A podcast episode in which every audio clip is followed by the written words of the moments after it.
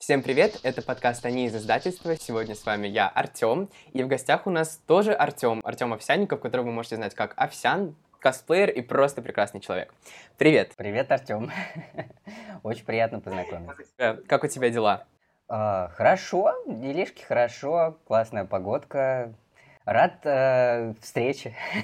Я тоже, очень, у нас тоже наконец-то хорошая погода, в какой-то веке хочется жить, хочется разговаривать. И начнем, я думаю, мы с очевидного, да, с косплея, с твоей, так сказать, основной деятельности. Как неожиданно, как неожиданно. Конечно. Кто бы мог подумать, да? Расскажешь, как ты пришел ко всему этому, как ты пришел к косплею? Я думаю, у меня все было довольно банально. То есть я в интернете в 2013, наверное, году увидел фоточки косплееров, подумал, ух ты, блин, как прикольно, как красиво. И мне тоже очень захотелось попробовать что-то такое, потому что... А, я не знаю почему, честно говоря. Вот. Ну и плюсом косплей — это такая сфера, куда ты вливаешься и потом уже как-то не можешь остановиться, потому что ты получаешь самореализацию, внимание, друзей, новые круги общения — и это все тебя так затягивает, что потом уже некуда деваться, так сказать. А это, ты можешь это как-то типа связать с детством, допустим, да, с недостатком внимания или с какими-то, может быть, то, что у тебя были любимые персонажи, и ты хотела как-то в них перевоплощаться или что-то такое? Это непростая тема, честно говоря, но мне кажется, что это может быть связано с недостатком внимания. То есть, когда ты в детстве попадаешь не совсем в тот круг общения, который тебе бы хотелось, и там, не знаю, родители тебя не очень принимают, ты пытаешься найти какую-то сферу или круг, где были бы люди, с которыми тебе было бы комфортно. Я думаю, я тоже из таких людей. Я начал косплеить довольно активно, когда переехал из своего города в Москву. А, и у меня там практически, ну, в Москве почти не было друзей и какого-то вообще внимания, общения, чего-то. И поэтому я вот начал потихоньку вливаться в косплей фандом и там и остался. там и живем. У тебя, это, наверное, можно сейчас назвать почти, знаешь, твоей такой полноценной работой, потому что у тебя очень-очень крутые косплеи, очень профессиональные. И вот когда ты понял, что это, знаешь, перерастает вот во что-то больше, чем просто хобби, такой какие-то такие вот забавные истории, как вот во что-то такое более профессиональное? Когда начал зарабатывать на этом деньги. Я не могу сказать, что я именно как косплеер э, зарабатываю деньги, я больше как фотограф. Но моя работа тоже целиком связана с косплеем, то есть я снимаю косплей. Но, наверное, я думаю, что косплей все еще мое хобби. Во всяком случае, я хочу это так позиционировать, чтобы не брать на себя слишком большую ответственность как профессионального косплеера. Практически все, что я делаю в своей жизни, так или иначе связано с э, этим. Поэтому мне трудно сказать, когда произошел именно этот момент перестройки, Э, возможно, когда меня начали звать на фестивали, и я уже такой, ого, меня позвали на фестиваль в жюри, ого, то есть я уже такой. Э, ну, наверное, примерно тогда, это было году, наверное, в 16 может быть, в 17 когда-то тогда. А ты помнишь вот первый какой-то такой вот поход на фестиваль или что-то такое, какие-то у тебя были, э, остались какие-то воспоминания, эмоции вот о самом первом таком experience е? Ой, мой первый experience похода на фестиваль был еще до того, как я начал заниматься косплеером, косплеем. А, это был аниматрикс 2014 года в Москве. Этот фестиваль, кстати, тоже побудил меня заниматься косплеем. Не знаю, это было как попадаешь, знаешь, в страну фей. Наверное, для людей, которые никогда не были на фестивалях, это вот так и ощущается. Для меня это было так. И я такой, вау.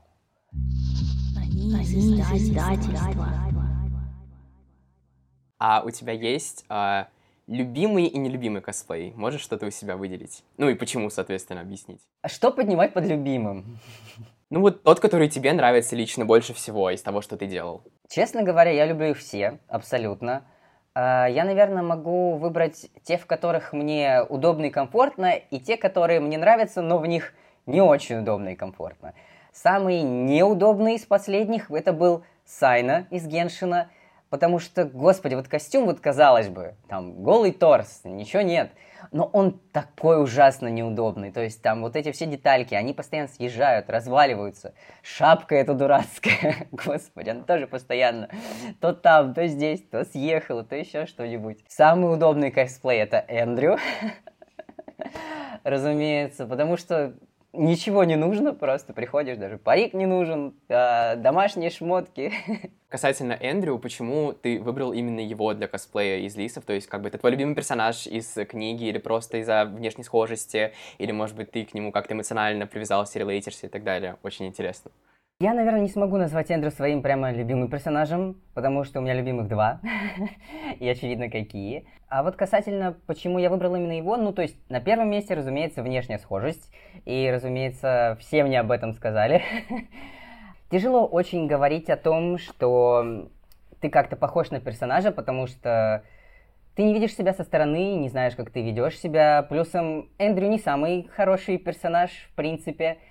А, но при прочтении истории определенно его действия, мотивы и поведение очень сильно откликнулись.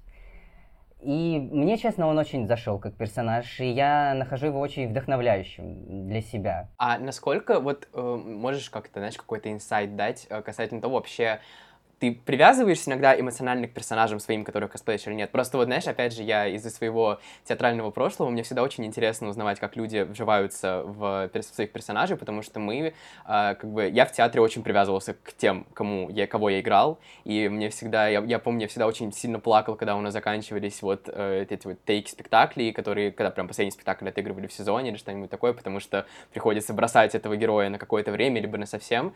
И вот бывало у тебя когда-то такое, что ты вот прям какому какому-то персонажу из тех, кого ты косплеил, очень сильно эмоционально привязался. Допустим, это там, может быть, твой любимый персонаж был из вот всей вселенной, из игры, из э, аниме, из чего угодно, из того, что ты косплеил.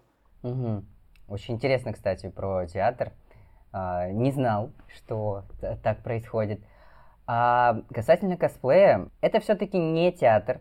То есть косплееры не отыгрывают персонажа на постоянке. Но, разумеется, когда ты делаешь одного персонажа много раз, ты начинаешь к нему привязываться. Либо ты, возможно, привязываешься еще на моменте там прочтения истории, лора или даже каких-нибудь фанфиков или там артов или чего угодно. То есть ты проникаешься персонажем, его историей. А, для меня, честно, есть несколько персонажей, которых я вот очень люблю, и их я прямо вот, ну, стараюсь продумывать. Пытаюсь понять их мотивы, поступки, чтобы лучше подготовиться к фотосету, придумать идею. Поэтому да, я привязываюсь к персонажам. Не ко всем, конечно, но вот Эндрю тоже был одним из таких персонажей.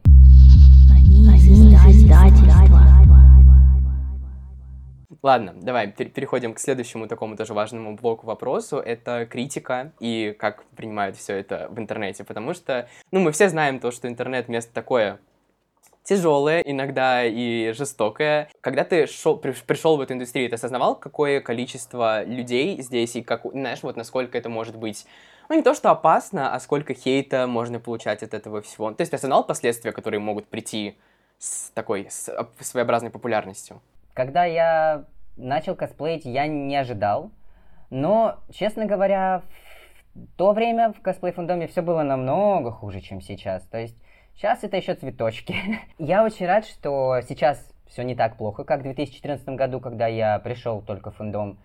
Потому что тогда это было прям вот распространено, то, что комментарии негативные, никто не стеснялся в выражениях, так сказать, там вот эти рожи не похожи. Сами косплееры могли друг друга ненавидеть просто там за то, что пуговицы на 2 сантиметра ниже или выше. И я даже не шучу, это реальная история, то есть Кого-то захейтили за то, что пуговица была на 2 сантиметра выше или ниже, ниже или выше, я этого не помню, но история такая была. А сейчас все не так. Сейчас косплей стал более распространен и популярен, и я этому очень рад. Это дает больше простора, я считаю. Это дает больше возможностей. То есть, чем больше косплееров, тем больше людей делает что-то для косплея, тем больше распространяется такая история, когда люди на фестивалях покупают мерч, потому что раньше купить мерч у косплеера это было странно. То есть зачем? Почему? Для чего? Я просто счастлив, что это распространяется. И еще что именно история с э, хейтом, с критикой и подобной ерундой немножечко уходит в лету. Конечно, пытаются кто-то там ее возродить, но это все уже все еще не так плохо, как это было тогда. Вот. Можешь вообще дать какие-то, знаешь, может быть, советы э, по тому, как переживать хейт, как переживать вот эту вот какую-то агрессивную, непрошенную критику и все такое. Вот как-то что, что помогало тебе справляться? Поначалу ничего не помогало, честно говоря. Наверное, самое важное просто понять, что эти люди в интернетике только. В реальной жизни никто не подойдет тебе и ничего плохого не сделает, никогда ничего плохого не скажет. На фестивалях нету людей, которые могут сделать тебе что-то плохое или как-то оскорбить или обидеть. То есть все эти люди, они только в интернете, и у них нет какой-то реальной возможности влиять на твою жизнь. И это нужно понимать и жить именно вот с этой мыслью. И вторая мысль, что никто от хорошей жизни не будет кидаться говном в интернете. Насколько у человека должна быть невеселая и грустная жизнь, вернее, насколько у человека должна быть грустная жизнь, чтобы он пришел к кому-то в комментарии и написал что-то плохое. А вот касательно критики, вообще, как ты думаешь, вот существует в косплее, типа, конструктивная критика, вот, чтобы это не переходило в эту историю с пуговицей на 2 сантиметра ниже, выше и так далее? Критика конструктивная, когда ее просят. Я считаю, что когда ее не просят, это не критика, это высер. Касательно конструктивной критики, была, когда я спрашивал ее у людей, которых я считаю довольно подкованными или экспертными в данном вопросе. То есть я спрашиваю своих друзей, когда там, например, не уверен в фотке, такой спрашиваю, как вы думаете, все ли нормально? Или у меня что-то не так с лицом? А, и тогда вот получаю вот эту самую конструктивную критику. Ты сказал то, что сейчас, по крайней мере, а, как-то смягчается вся эта тема с хейтом и непрошенной критикой, и мне интересно тогда у тебя спросить про такой а, достаточно животрепещущий топик, как культура отмены, потому что, ну, это, знаешь, я думаю, такая массивная штука в нашем поколении. Я писал про эту курсовую. Э, вот как ты вообще относишься к этой всей штуке, к такому феномену, как культура отмены? Я к ней отношусь, к сожалению. Меня канцелили бесчетное количество раз. У меня нет, наверное, однозначного мнения, потому что я уверен, что бывали кейсы, когда э, возможность высказаться и быть услышанным, э, как вот именно в культуре отмены, помогала людям рассказывать о своих проблемах, то есть э, о каких-то фактах абьюза или харасмента или чего-то такого.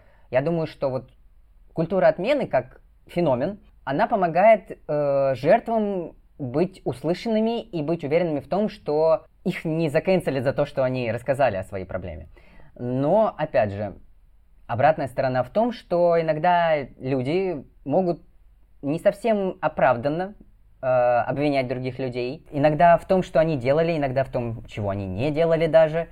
И вот этот массовый канцелинг, он, конечно, очень давит на меня и многих людей. Хотя я не сказал бы, что меня прям вот, наверное, канцелили. То есть, да, были какие-то массовые такие травля, но именно канцелинга я назвать это, наверное, не смогу потому что я все еще здесь, меня не отменили. Есть еще какие-то вопросы по этой теме? Да, в целом, наверное, нет, только вот э, я хотел бы, да, абсолютно согласиться с тем, что ты сказал, то, что это очень, на самом деле, такая двоякая штука, особенно вот после того, как я глубоко нырнул э, в то, что это такое, откуда оно пошло и каким оно изначально предполагалось, потому что, по сути, это по своей, да, это достаточно ну, не то чтобы супер хорошая, конечно, тема, но изначально у нее была благая задумка, да, то есть э, это же вообще все еще идет из очень дальних, из истории, там, астракизм и все такое, изгнание из деревни и все, все дела. И, по сути, изначально это было создано как раз-таки, чтобы плохих людей призывать к ответственности, чтобы они отвечали за свои плохие поступки, за свои плохие слова и так далее.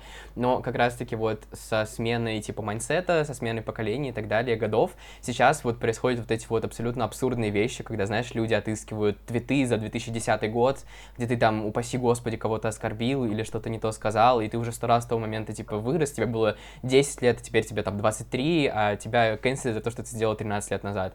Вот это то, что я тоже считаю, конечно, совершенно неправильным. Но вот мне интересно, когда-нибудь ты участвовал вот в каких-нибудь, знаешь, таких вот массовых протестах против каких-то знаменитостей, может быть, или что-то против, что-то, что-то такое? Ну, потому что были какие-то, знаешь, совсем э, ужасные вещи. То есть я, допустим, э, помню, опять же, во время карантина где-то был был популярен рэпер, uh, 6 ix который, у него там просто огромный, знаешь, такой криминальная запись всяких вещей, которые за ним следуют, там, вплоть до уголовок, но при этом его все равно слушали, его песни, там, вирусились в ТикТоке, он был на первом месте в чартах, и вот в какой-то момент люди все про это прознали, и такие, типа, ну, как-то, конечно, это не прикольно. И я тогда, помню, я прям тоже, я бороздил интернет и пытался объяснять людям, почему не стоит поддерживать такого человека. Вот ты участвовал когда-нибудь в каких-то таких моментах, типа в процессе канцелинга, или стараешься держаться подальше?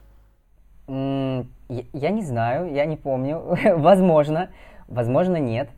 А, бывали моменты, когда я пытался не, наверное, не заканцелить, а объяснить ситуацию. То есть, так как у меня есть аудитория, я иногда пытаюсь как-то, знаешь, объяснять то есть э, в случае, допустим, если бы я пытался, э, видел эту вот ситуацию с рэпером и подумал, что я могу как-то повлиять и объяснить, я бы, наверное, что-нибудь поретвитил из того, что вот этот человек сделал, попытался бы объяснить своей аудитории, рассказать, что, как и почему не стоит, да. Но, честно, наверное, я больше придерживаюсь мнения, что таких людей должен карать закон. Потому что, блин, ну если человек реально сделал преступление, то есть у меня нету таких ресурсов, чтобы наказать его по закону, потому что это будет самосуд какой-то. Мне интересно узнать твое мнение касательно э, разделения личности и творчества. Тоже вот это к этой же теме. То есть смотри, если сам человек не очень хороший, ну или не не очень хороший, а просто чем-то тебе не нравится, может ли тебе нравиться его какое-либо творчество, как вот в случае с э, какими-то исполнителями или актерами? Блин, это, это на самом деле очень, это очень хорошая тема. Я часто разговариваю про это со своими друзьями тоже, потому что, а, ну, к сожалению, за последнюю пару лет у многих актеров, актрис, певиц, и певцов и так далее всплывали какие-то, знаешь, такие неприятные вещи из прошлого, после которых, а, ну, ты уже по-другому на человека смотришь. Я не знаю на самом деле. Мне кажется, это очень двоякая штука, и зачастую это зависит тоже от ситуации, но как будто бы у меня, наверное, не совсем представляется, как это можно разделять прям полноценно. Потому, ну, знаешь, есть, конечно, кейсы какие-то, в которых ну, вот настолько прям привязан к какому-то творчеству человека, что даже после того, как вскрывается, что он был каким-то не очень хорошим человеком, ну ты просто уже не можешь отпустить все эти воспоминания, которые связаны, допустим, с песнями, с альбомами и так далее. А, но по большей части, то есть, допустим, когда я кого-то, знаешь, там слушаю или что-то смотрю, какие-то там фильмы и так далее, и потом вскрывается там то, что, не знаю, этот человек совершал, совершал какие-то ужасные вещи в прошлом или там буквально недавно, то, конечно, у тебя просто меняется, мне кажется, перспектива восприятия этого человека. Ну, то есть, знаешь, как бы, как, как ты сможешь его воспринимать как раньше, если вот ты слушаешь эту песню, а, а, а потом думаешь, ну, вот ее исполняет человек, который, там, не знаю, убил трех человек в прошлом году, типа, ну, это же будет, наверное, очень-очень странно просто для мозга, и мне кажется, что это будет такая тоже моральная дилемма, но я, у меня, благо, просто вот не было прям, вот, знаешь, таких, э, никто из моих любимых артистов пока что не совершал ничего настолько ужасного, чтобы их прям вот кон- конкретно заканцелили, отменили, перестали их поддерживать, поэтому я еще не сталкивался вот прям с, конкретно с такой моральной дилеммой. А если это были просто там кто-то, кого я слушаю, допустим, ну так, знаешь, не супер фанатею, и они вот что-то такое прям вытворяли, за что их отменяли, то я ну, старался перестать э, ассоциироваться как-то с, с, с их творчеством и, ну, либо сводил к минимуму, там, допустим, их количество треков у себя в медиатеке, либо просто перестал слушать, переставал слушать. Знаешь, что самое забавное? Что, э, извини, что я перебил, что чаще всего агрессивными самыми являются совсем не те, чьи так сказать, чувства были задеты. Это на самом деле забавный факт, что почему-то сейчас э, оскорбляются далеко не оскорбленные. То есть, знаешь, происходит какая-то ситуация, и реагирует на это далеко не та группа, которая supposedly должна быть оскорблена. Это очень забавно всегда. Мне очень смешно смотреть, как, знаешь, э, белые люди впрягаются за то, что вот ты расист, тварь и все такое, а темнокожие такие сидят типа, no, нет, все, все нормально, вы перегибаете палку. Это всегда очень смешно, я не знаю, это очень странно. Да, но вот касательно, знаешь, еще вот разделения, опять же, артистов э, от, от творчества, допустим, с Роулинг можно так сделать, потому что она создала эту вселенную, и как бы она уже отдельно от нее. А вот, допустим, с музыкой же так не получится по большей части, потому что чаще всего музыка выходит, параллельно, и артисты, ну, с жизнью артиста, в смысле, они вкладывают в нее свою душу, свои какие-то мысли, свою жизнь, свои события, и поэтому как бы очень трудно слушать песню про жизнь этого артиста, зная то, что он не очень хороший человек. Вот это, вот, ну, знаешь, это вот прям очень такая тонкая тема, можно про нее отдельный подкаст записывать, мне кажется. Блин, а еще знаешь, какая тема есть? Uh, именно вот с кэнселингом и как... откапыванием каких-то фактов из прошлого и так далее, очень часто эти вещи вырываются из контекста. То есть вот да, как да. мы говорим, допустим, как я сказал про Эндрю, как книжного персонажа, мы знаем его как целую личность. Но если бы мы узнали какой-нибудь, не знаю, рандомный факт, о том, что он там избил кого-нибудь, да, мы бы точно не подумали, что он хороший человек. И что если э, канцелинг многих э, звезд и личностей основывается на таком же принципе, то есть просто вырывается из контекста какой-либо твит, который, возможно, даже имел абсолютно другой контекст, имел абсолютно другое значение в том контексте, в котором был написан. И после этого он выставляется таким образом, что вот он там, не знаю, поклоняется Гитлеру. Иногда бывают такие тейки очень-очень странные, то есть когда пытаются захейтить за какие-то вещи, которые абсолютно противоположны тому, как ты себя ведешь и что ты делаешь. И я такой, я не понимаю, почему. У меня есть целый список вещей, за которые меня можешь заканцелить. Давайте хотя бы канцелить меня за то, что я реально делаю, а не за какую-то хрень. Это даже обидно, понимаешь? Это невероятно, это очень, это правда забавно. Ну, нет, на самом деле не очень забавно, конечно, но это, это правда так, так бывает очень много, очень много кейсов есть, когда люди просто неправильно как-то считывали то, что какая-то знаменитость написала, даже просто банально, знаешь, там что-то было сказано, не надо, в сторис, и люди просто с неправильной там, неправильной интонацией услышали такие girl, no. Но это нет, это, конечно, грустно, то, что это так работает. Но вот это, опять же, знаешь, это уже такая тоже очень философская проблема, очень философская тема, которую можно обсуждать и обсуждать и обсуждать, да.